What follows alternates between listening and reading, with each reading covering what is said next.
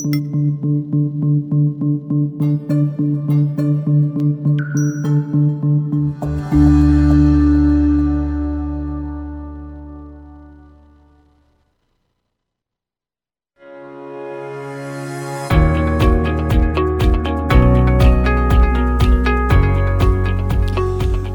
to CEO Money. I'm Michael Yorba. Thanks for joining with us. All right, I have Dennis O'Neill. He is the owner of O'Neill Capital Advisors. This man has raised well over $2 billion in his career for private equity. He's focusing on cryptocurrencies, blockchain. Dennis, welcome to the show. Thank you for coming back. Thank you so much, Michael. It's always a pleasure to be on your show. I'm glad you're here. All right, you here t- uh, to talk about what O'Neill Capital does, but let's drill down into that. Let's start with some background on you, what O'Neill Capital does, and then I want to talk to you Mm-hmm. about what you're doing uh, with security tokens these days and some other questions. Okay, sounds good. Uh, yeah, Michael, my background is 25 years of investment banking. I helped start two of the largest regional investment banks in Chicago, Madison Securities and Advanced Equities. And then I uh, ran the SoftBank Investments E2 Capital office here in Chicago. So uh, I've raised uh, a little bit over $2 billion uh, over the past 30 years or so. And um, I've taken probably, or been involved in taking over 70 companies public. Um, I have uh, spoken at uh, dozens of private equity venture capital and small cap conferences uh, in the US and globally. And now I'm considered to be a thought leader uh, on cryptocurrency, blockchain, and security token offerings. I've spoken at 25 conferences globally. And uh, basically, what we do is that we are, I'm the CEO of O'Neill Capital Advisors, which is a uh, institutional financial marketing platform. We have over 40,000 institutional type investors, uh, uh, typically family offices, money managers, hedge funds, crypto, pretty much anybody that manages between 50 million and $2 billion. And uh, we, we do uh, private equity, venture capital, and security token offering capital introductions. We can also do a full gamut of everything, everywhere from tokenizing or setting up your security token offering, uh, you know, legal representation and documentation, uh, you know, banking, uh, you know, uh, I mean, helping you set up banking banks offshore, things of that sort. But uh, that's basically what we do. We uh, we we do uh, we're, we do capital introductions for qualified companies. Tell me about the current industry, about or the current the state of the current industry for security tokens.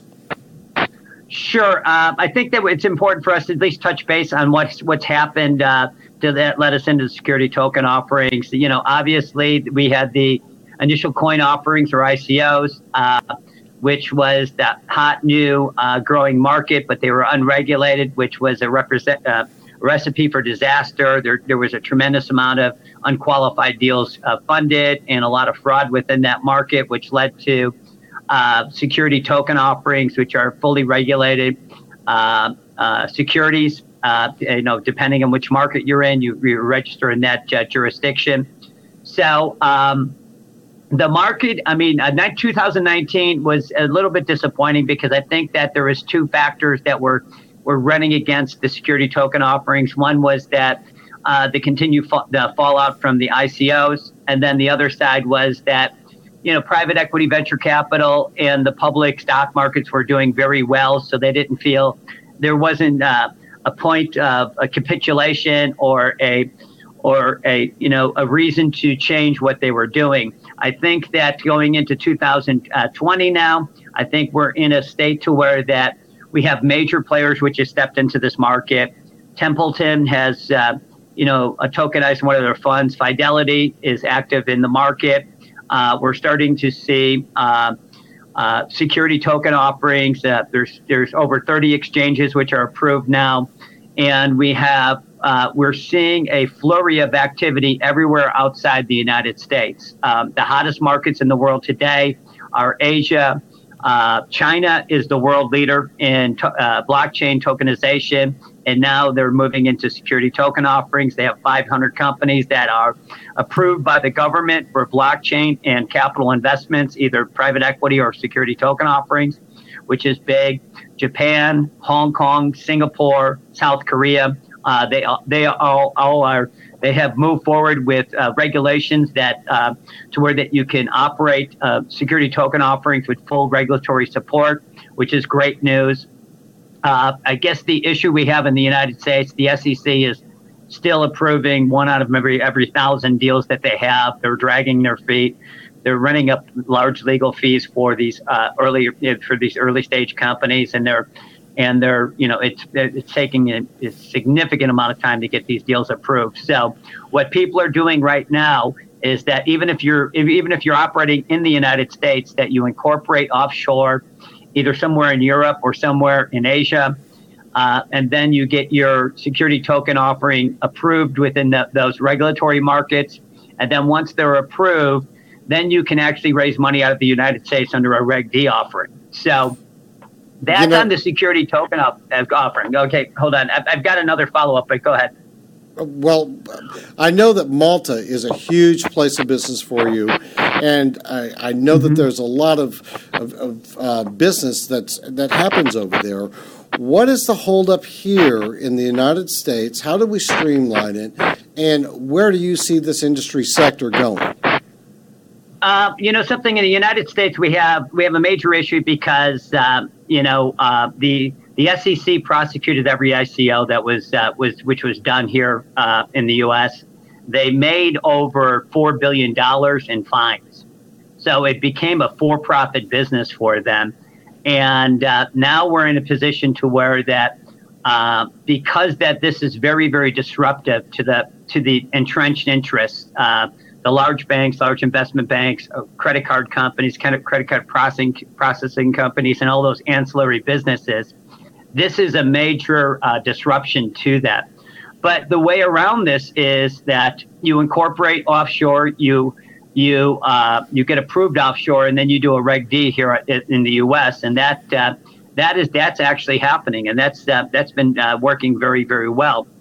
The other side of this market, which I think is really, really significant, and where that the real growth in this market seems to be happening right now, is in tokenizing assets like real estate, bond funds, things of that sort.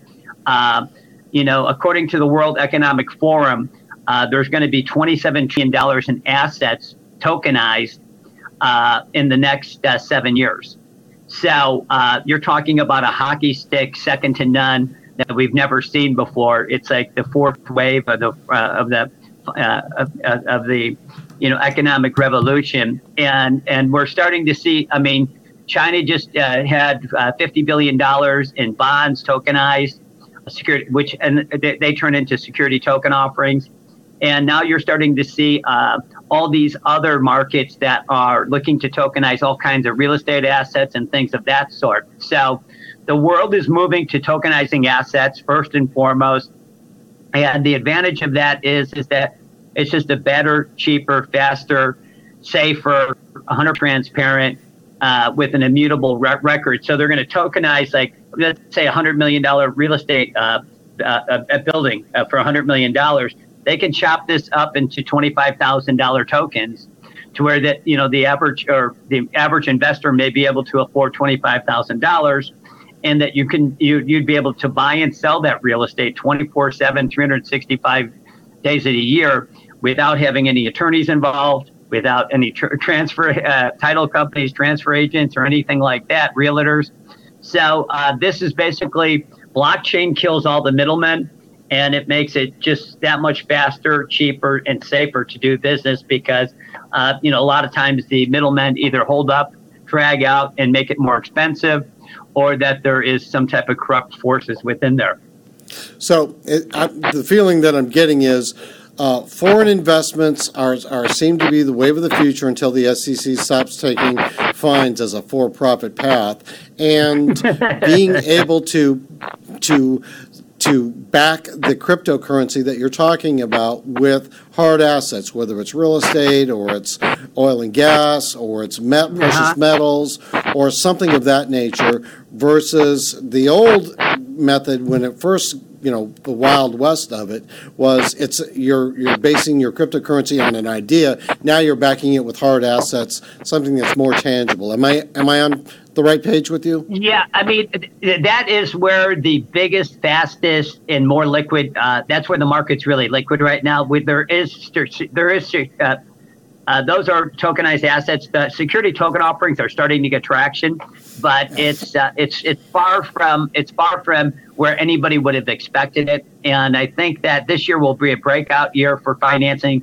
earlier stage companies. Uh, you know, via uh, security token offerings. A lot of these deals that are happening are financing the exchanges and investment banks that are going to be funding these deals. So I think the infrastructure is in place now. I think that we're going to we're going to start seeing a lot more activity, and I think that you can still access money from the U.S. markets. It's just that you got to you got to do it through a Reg D offering and you know incorporating and registering offshore. Very interesting. At least I mean as of now, yeah. Yes, I'm, I'm kind of curious now because how how a um, economic development entity that would deal with municipalities would figure into tokenization. Mm-hmm. Just curious, just throwing a thought out there. Hey, Dennis, we got to run, but thanks for being a guest today. Okay. All right. Thank you so much, Michael. Uh, always loved being, being on your show. Thanks. Me too. Love having you as a guest. All right, All right you've okay. been watching CEO Money with Michael Yorba. Thanks for joining with us. Don't forget, download our new CEO Money app. Just go to the homepage of WFN1 Download the app. You'll see it right there. Thanks for joining. We'll talk to you soon. Thank you.